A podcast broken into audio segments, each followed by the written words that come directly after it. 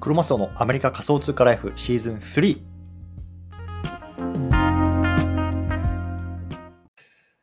はい。ということで、今日も毎日スペース始めていきたいと思います。よろしくお願いいたします。今日は1月の4日ですね、水曜日。ね、皆さんいかがお過ごしでしょうか？今日もね、早速始めていきたいと思います。で、今日なんですけれども、NFT の音声配信をするなら目指せ、 Voicy 選考とのポイントについてね、こんなテーマで話していきたいなと思います。で、まあ、結論から言うとね、まあ、先日僕が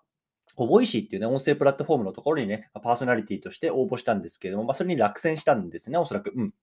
で、まあ、その話をしつつ、なんで僕がね、こう落選したのかとか、まあ、これからね、もしね、こう、 Voicy とか音声プラットフォームね、まあ、あの、まあ、特に Voicy ですよね、応募する人とか、あとはね、まあ、これから音声始める人、どんなところをね、まあ、気をつけていたらね、まあ、いいのかなっていう、まあ、僕なりにね、こう、客観的にこう、自分の、あの、ことをあ見つめてみたので、まあ、そのあたりのね、話を今日してみたいなと思いますのでね、もし興味がある方はぜひね、聞いてみてくださいというところで、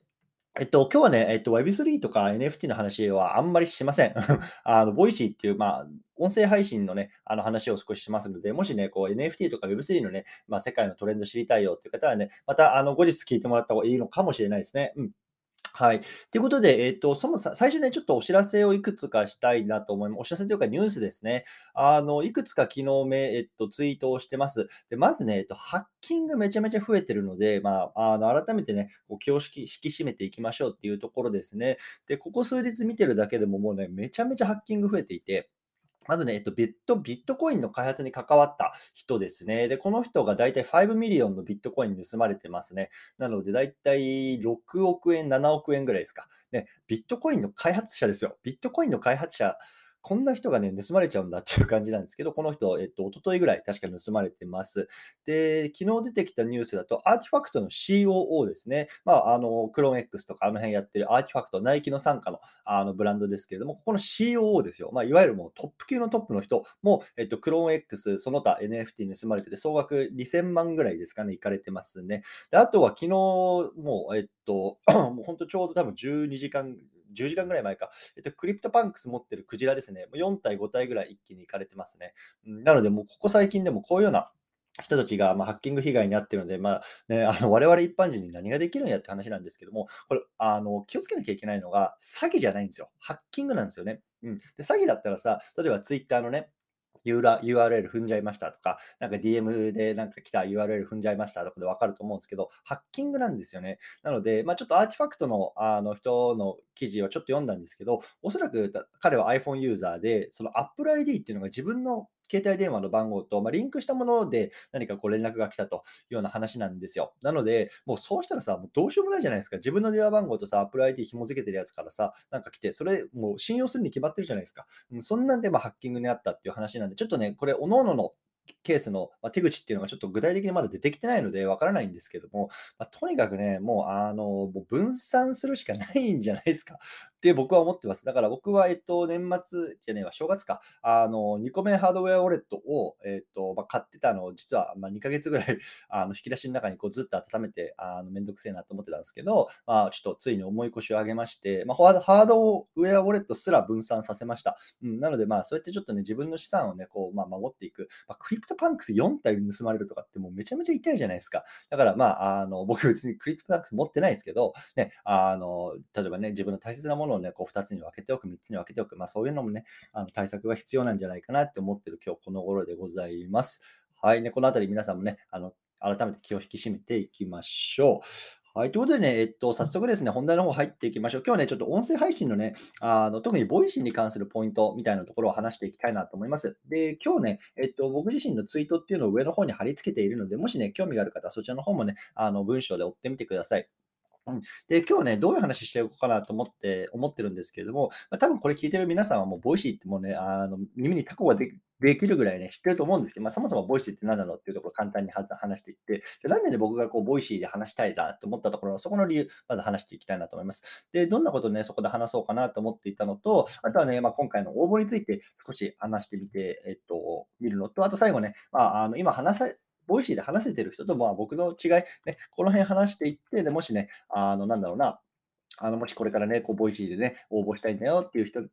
のね、まあ、少しでもね、ためになればいいかなと思ってますのでね、よろしくお願いしますというところで、えっと、そもそも、えっと、 Voicy でね、あの何なのかっていうと、まあ、簡単に言うとね、音声プラットフォームですよね。で、まあ、Apple Podcast とか Spotify とかありますけれども、まあ、その中でもね、まあ、日本の、まあ、えっと、音声プラットフォームというところで、これ、ね、あの他のプラットフォームと何が違うのかっていうと、まあ、審査制なんですよね。ね、誰もがね、この Voicy で話そうと思って話せるわけではないというところで、まあ、彼らの一応データによると、まあ、あの審査通る人はま全体の5%ぐらいというところで、めちゃめちゃ狭き門ですよね。めちゃめちゃ狭き門だと思いますね。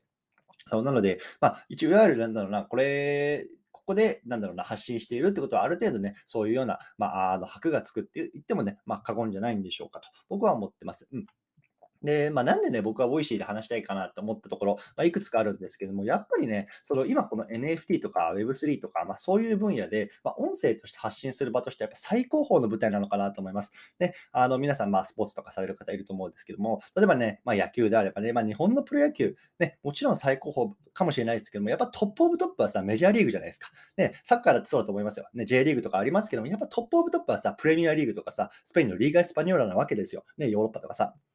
そんな中でやっぱり、まあ、Apple Podcast も Spotify もいいけど、でもやっぱりやるなら Voicy。ね、ここがやっぱり今、現時点ね、あの日本語で 発信する場としては、まあ、最高峰なんじゃないかなと僕は思ってます。っていうのはやっぱりさ、いろんなプレイヤーね、まあ、このマーケットいますけれども、まあ、大体さ、まあ、あのね、あの声のでかい、いわゆるインフルエンサーって言われる人たちさ、この Voicy で話してないですか？ね、だからまあ、その辺でね、やっぱ話すってことは、まあ少し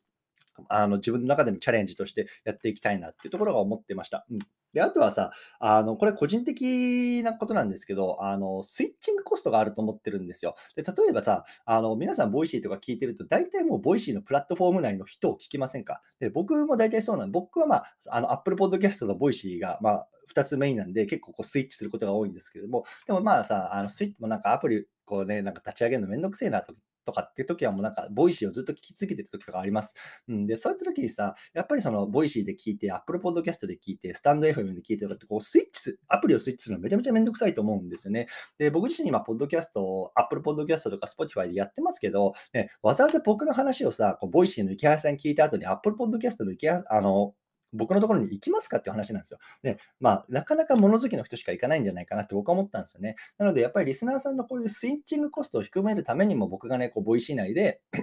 発信することができれば、まあ、そういうようなスイッチングコストも低くなるし、いいかなと思ったんですよね。そう。うん、なので、まあ、このあたりがね、まあ、僕がこの Voicy で発信したいなと思った理由ですね。はい。で、じゃあ、どんなところにね、こう、 Voicy で話したいかっていうところ、まあ、これもちろんね、応募フォームに書いたんですけれども、まあね、あの、もうずっと僕がこう話しているようなこう海外の NFT とか Web3 とかのトレンドっていうところをね、まあ、話していきたいなと思ってます。うん、で僕自身はね、まあ、あの、紆余曲折ありますけれども、まあ、2年くらいポッドキャストで実は撮り続けてるんですよね。2021年の2月ぐらいかな、第1本目を撮ってます。うん、あの、第1本目撮ってます。で、そこからね、まあ、毎日更新は、あの、できてなかった。で、半年ぐらい経った時から、だから2021年の8月ぐらいからかな、まあ、ほぼほぼ毎日今までこう続けてられるっていう感じなんですね。で、500本ぐらい今まで撮ってきました。うんで、このツイッターのスペースもね、まあ、ここ3ヶ月ぐらい、2、3ヶ月ぐらい、まあ、ほぼほぼ毎日やっているっていうような形で、まあ、皆さんにね、まあ、聞いてもらうこと多いかと思うんですけども、まあ、なんかその音声に乗せて何かを喋るっていうこと自体はね、まあ、僕自身何かこう継続してやってきたっていう、まあ、自負が一応あるんですよね。うんなので、まあ、そういうようなところで、まあ、その海外のトレンドとかっていうのを、まあ、 Voicy 内で話したいなっていうところで、ま、応募しました。で、なんでその海外のトレンドが大事なのかっていうところなんですけれども、やっぱり日本とかってさ、あの少しこう一周遅れてトレンドが入ってくるとか言うじゃないですか。それは別にそのテクノロジーであるとか、ま、SNS とか、ま、そのあたり別にこのね、あの Web3、NFT 限らずね、こう一つあの遅れてこうね、あの欧米のトレンドが入ってくるって思う思うんですけど、やっぱそれだと少しもったいないなっていうところあると思うんですよね。なので、まあ、少しでもやっぱり世界でどんなことが起こってるのかとかっていうのを、まあ、僕自身アメリカにいるので、まあ、そのあたりのなんだろうな、肌で感じたこととか、そういうところっていうのをね、こう皆さん、日本の皆さんにお伝えできればなっていうところで、まあ、あのー、考えてます。考えてました。うん。はい。で、このね、 Voicy ね、あのーどういうような、こうなんだろうな、選考応募方法になっているのかっていうところ、ちょっと簡単に話していきたいなと思います。で、基本的にっていうか、あの誰でも応募できます。誰でも応募できる。だから、これ聞いてる皆さんね、あの応募したいなと思ったら、まあ、あの Voicy のウェブページの方に行っていただければ、なんかね、あの選考に応募するみたいなページがあるので、そこでね、誰でも応募できる。でね、なんかあなたは何を話しますかとか、なんか他になんかアピールポイントありますかみたいな、本当簡単なところですよ。で、それをまあ書き込んで、まあ、応募ボタンを押すというような感じなんですね。で、それを応募すると、1、2週間でね、まあ、あの選考に通過した人にだけ連絡が来ます。うん、にだけ連絡が来ます。で、僕自身はね、えっと、12月のね、19日に出していたので、ちょうどね、えっと、昨日かな、昨日で2週間が経過したんですよ。で、まあ、何も連絡がないっていうところなので、まあ、おそらく落ちただろうというところで、今回こうやって皆さんに、あの、なんだろうな、発表というか、まあ、お知らせをしてます。うんそう。なので、で、これ面白いのが、別に何度でもできるんですよね。で、僕自身今回4度目の応募でした。うん、だから過去3回やって、今回4度目やって、で、まあ、全部連絡が来なかったので、まあ、落ちてるというような感じなんですけれども、あの、過去3回と今回何が僕が違うことをしたかっていうと、あの、推薦制度みたいのを使ったんですよね、推薦制度。で、僕のね、えっと、ツイッターのプロフィール欄の、えっと、固定ツイートのところかな、固定ツイートのところに貼ってあるんですけれども、実はね、あの、Google フォームみたいのが、あの、 Voicy側から出ていて、そこに、まあ、あの、リスナーの皆さんとか、まあ、フォロワーの皆さんね、これ聞いてくださってる皆さんが、ね、あの、ね、クロマスオのあの Voicy聞きたいとかつってね、こう入れてもらえると、それがね、まあ、運営側に行って、まあ、それがね、まあ、なんかその選考するときに、まあ、なんか加点になるとかならないとか、なんかそんな噂があるんですよね。ね、今回僕はこれを初めて使いました。で、僕自身ね、これを使って、まあ、多分5名とか10名ぐらいがなんか名前書いてくれたらいいかなみたいなことを思ってたんですけど、あの、思いのほか反響があって、本当にいろんな方にね、まあ、書きました、書きましたとか、頑張ってくださいとか、あの、コメントもらったんですよね。で、ちょっとこのツイートじゃ今見てみますか。これツイートね、ちょついでに上の方のところにも貼り貼り付けてるんですけれども、えっとね、今これ現時点でどれぐらいかな？えっと、40リツイート、150いいね、で、3.3万インプレッションとかっつって、えっと、出てて、コメントも30件ぐらいあるんですよね。なので、30件ぐらいは多分少なくとも、なんかあの、ね、あのこのリクエストフォームみたいな、推薦フォームみたいなところに書いてくださったと、あの、思ってます。んで、これは僕にとってはものすごく大きかったんですよね。で、そんな、なんか僕のリスナーさんってそんなにいると思ってなかったから、あの、こんなにね、サポートしてくれる人とかっていうのが、コメントくれる人っていうのがね、ああのいるってことがすごく、あの、まあ、嬉しかったというか、あの、支えになりました、今回、本当に。うんで、あの、現在、こう、 Voicyで話されてる方にからもやっぱりコメントいただきまして、頑張ってくださいとか、推薦しましたとかっていうのをいただいたりして、例えば、えっ、と、まあ、周平さんですよね。この前、あの、LLAC の、あの、NFT のプロジェクト出しましたけれども、まあ、あの、彼も、こう、リツイートみたいな形で、まあ、あの、書いてくれたし、あと、ゆうパパさんっていうね、あの、ヨーロッパの方ですでに、こう、なんだろうな、 FIRE、いわゆるなんかリタイア生活みたいなのしてる、いわゆるなんか金融とか、あのあたりをなんだろう発信してる方っていうのもなんかパーソナリティとして推薦させていただきましたってコメントくれましたし、あと、かぐしゅんさんってね、あの、精神科医の先生かな。精神科医の先生なんですけれども、あの、こういう Web3 とかっていうところにも、まあ少しね、まあ、知見があって、まああの、 Meta Samurai とかあのあたりをね、こう収集されてる方ですね。で、確か前、前回のなんだ、 Voicyフェスみたいなのがなんか秋にあったんですけど、あの時はね、あの、この NFT、Web3 界隈で有名なカネリンさんとね、対談なんかもされてたんですよ。で、あの、カグシュンさんもなんかあの、ぜひね、あの、受かったら対談させてほしいですみたいな形でコメントもくださったりとか、まあ、本当にね、いろんな方にこう、なんだろうな、この推薦いただいたっていうところが僕にとってはすごく今回大きかったんですよね。うん、なので、まあ、あの、ぜひとも受かりたかったなっていうところは正直なところなんですけど、まあ、残念ながら、まあ、今回は落ちてますね。うんなので、まあ、あのもしこれから Voicyとかを応募したいなっていう方は、ぜひね、この推薦フォーム、ね、あの使ってみてはいかがでしょうか。多分ね、いろんなコミュニティで活動されてる方が多いと思うんですけれども、そういうコミュニティにね、まあ、自分がこうやって Voicyに出すんだけど、よかったらこれ推薦フォーム書いてくれないかとかっつったら結構ね、書いてくれる人いるんじゃないかなと思うんですよね。で、まあ、あの、わかんないですよ。これ正直選考方法ってすごくブラックボックスになっているので、ね、何が、誰が受かって誰が受からないっていうとこの選考基準っていうのは、ま、外に出てないからわからないんですけれども、ただ、まあ、この推薦が多いと、なんかその、なんか受かりやすいとか、加点があるとかっていう、そういうような噂があるので、もしね、あの、 Voicy受けてみたいなっていう方は、ぜひこの Google フォーム、あの、これ別に僕の Google フォームじゃなくて、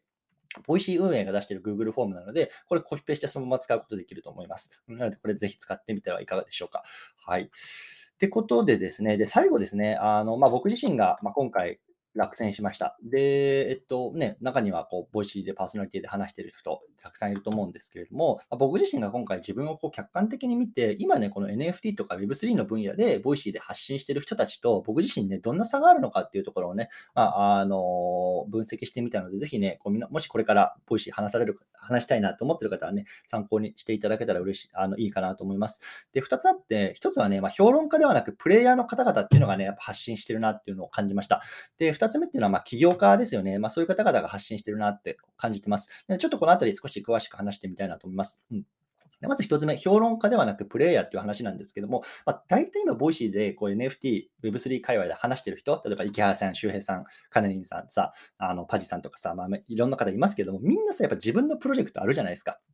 ね、それこそ、まあ、池谷さんだったらね、クリプト忍者ありますしね、まあ、それこそ CNP のマーケターとしてやってるし、周平さんだったら LLC やってるしさ、まあ、カネリンさんもいろんなことやってますよね。で、みんなやっぱ自分のプロジェクトやってて、でかつそれのなんだろうな、経験とか、まあ、あの知見とか、ね、それ感じたことっていうのをこう、話してるわけですよ。でやっぱりリスナー、まあ、僕も含めて、やっぱ彼らがどんな体験をしていて、それに対してどう感じて、どうこう修正していくのか、そこのやっぱ実体験を聞きたいと思うんですよね。で、僕自身がその海外のじゃあ発信、ね、あのトレンドとかっていうのを発信する上では、じゃ僕は何もしてないんですよ。ただ僕はこの情報っていうのをキュレーションして、まあ、発信してる、いわゆるなんかニュースキャスターみたいな感じですよね。で、それに対してか自分はこう思いますとかさ、いいだいいいいだ悪いだとか言ってるわけです。ただ評論評論家なわけですよ、僕は。そう。だからやっぱり僕自身が今回思ったのは、やっぱりその実体験を語れるプレイヤータイプの人っていうのは受かりやすいのかなと思います。なので、多分これ聞いてて、まあ、応募したいなっていう方いると思います。で、そういう方はやっぱり、じゃあ自分でプロジェクトやってますとか、なんとかやってますとあると思うんですけど、やっぱそこをね、すごく推すべきかなと思いました。僕はどっちかっていうと、なんだろうな、まあ、すごくうん、キャスターであり評論家みたいなところを自分の中で押してしまったので、まあ、ここがなんか差かなっていうのは、まあ、僕自身は感じたのでね、あの参考になれば嬉しいです。はい。で、2つ目は、まあ、起業家タイプですよね。で、やっぱりここでね、先ほど言った人たちっていうのは、みんなさ、やっぱり独立、ね、して、まあ、経営者とかフリーランスとしての経験とかっていうのもあって、まあ、そのあたりの経験とかっていうのも踏まえながら話してて、まあ、このあたりっていうのがすごく、なんだろうな、価値がある、情報としては価値があるのかなって、リスナーの人だ人からは思ってるんですよね。で、僕は別に あのそういうわけじゃないし、普通の会社員ですよ。普通の会社員だし、だから、あのそのあたりにも少し差があるのかなとは思ってます。うん、ただ僕自身は逆にここをね、あのなんだろうな、あの差別化ポイントかなと思っていて、ね、やっぱそういうさ、イケハヤさんとかさ、周平さんとかさ、やっぱそうやってさ、なんだろうな、自分で独立してやってる人たちと違って、普通の会社員でもね、やっぱり Voicyのパーソナリティとしてこうやって発信できるんだみたいなところをね、なんか示せたらいいななんて思って思ってたんですよ。そうなので、まあ、そこがね、こうどう運営側に移ったかどうかっていうのは正直わかんないです。ブラックボックスなので。なので、ただ、まあ、そのあたりはね、まあ、あの 差別化だし、ポイントかなと思ってるので、まあ、そのあたりはね、まあ、僕自身は、まあ、あの狙っていきたいし、まあ、変な話さ、よくあるじゃないですか。なんか、あのね、ちょっと忘れたけど、なんか、おじさんの欲しいとかさ、つってさ、なんかこう、スポーツ界隈であるあるある程度高齢のさ、方がなんかそう、金メダルとかさ、なんかこう、上位に入るとさ、なんかさ、な40代の欲しいとか50代の欲しいとかってあると思うんですけども、まあ、そういった意味ではね、そのなんか会社員の保守的な感じになりたいんですよね。で普通の会社員でさ、ね、あの8時、9時でね、あの働いててもね、 Voicyのパーソナリティになれるんやぞ。ね、そしたらさ、なんか、あ、僕も私もやりたいなっていう方増えるかもしれないじゃないですか。だからなんか僕はそういうようなところっていうのをこの Web3 とか NFT 界隈でね、見せていきたいなと思ってます。はい。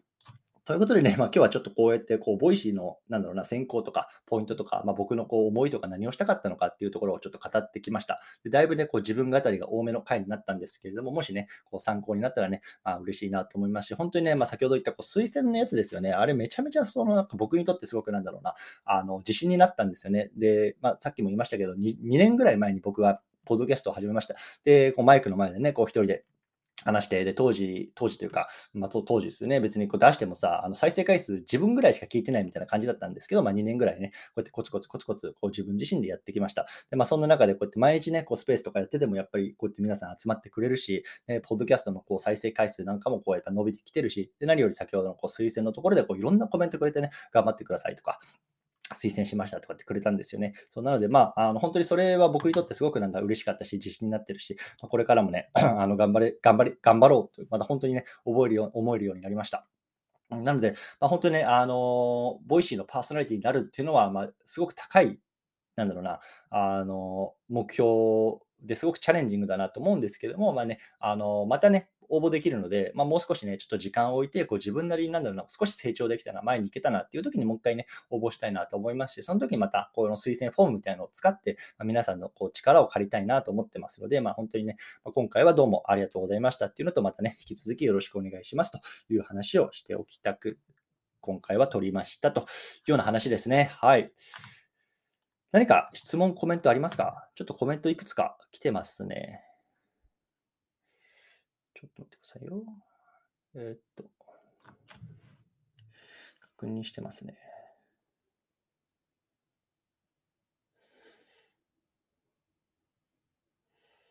クリプトールズさん。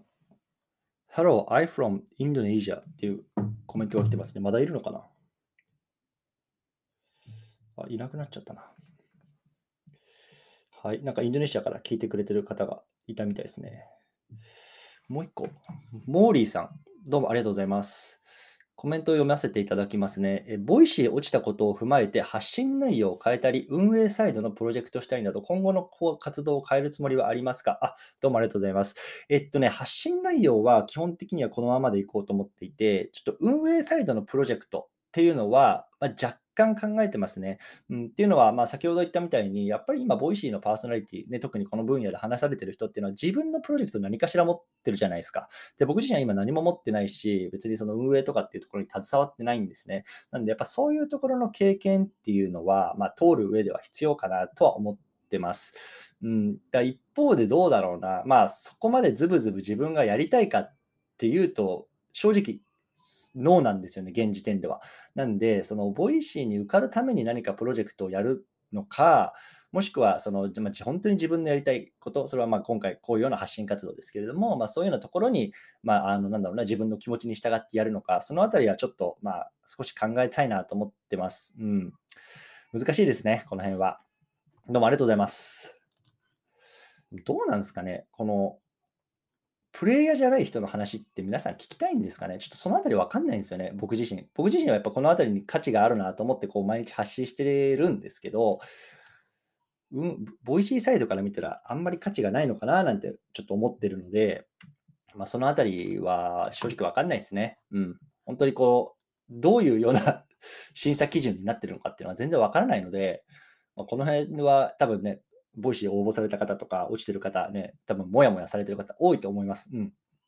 だから、それこそやっぱりこの Voicyで話してる人ってすごいんですよね。本当にめちゃめちゃ5%しか受からないしさ。だから、あのよくさ、その Voicyとかでさ、受かったけど、なんか1、2個投稿して、その後もう全然投稿してない人とかいるじゃないですか。あれめちゃめちゃもったいないなと思って、そのポジション俺にくれよと思うんですよね。うん。でも、まあ、本当まあ、それぐらい、ものすごくなんだろうな、狭きもんだと僕は思ってます。うん。はい。